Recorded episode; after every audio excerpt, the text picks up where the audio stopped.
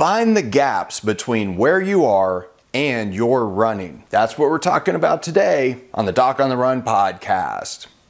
So the big question is this: how are runners like us, who don't like hearing doctors say, just stop running, who know that we simply have to stay active, how do we heal in a way that lets us stay strong, maintain our running fitness, and keep preparing for the next race, and still heal without making the injury worse?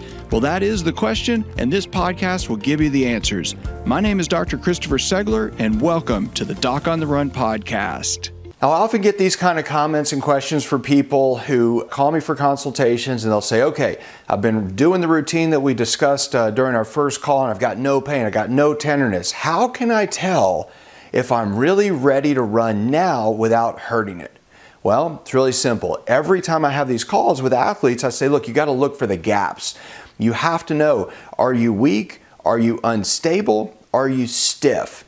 And how weak is the still healing but improved and now non-tender tissue? For example, let's say you have a tear in the plantar fascia. You do a whole bunch of stuff to protect it and let it heal for a period of a couple of weeks or so. You do whatever your doctor told you. And now it doesn't hurt. It doesn't hurt when you push on it. It doesn't hurt when you move it. It doesn't even hurt when you stand on it.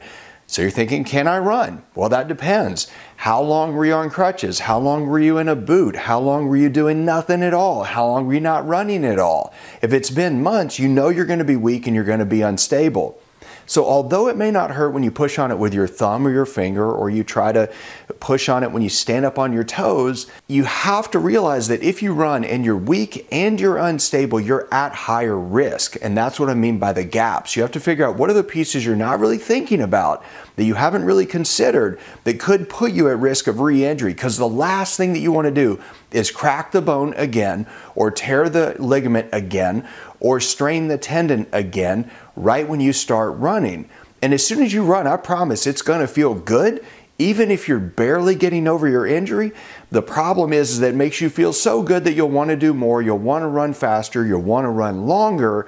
And if you're weak and unstable and you haven't really thought about the gaps in your recovery, then you're going to get injured again. And that is going to be unsustainably demoralizing. So you've really got to think about the gaps, look for the gaps, figure out the pieces that you can correct right now in your current state of recovery so you can get back to running as quickly as possible. And that will help you a lot. Just be thoughtful about it.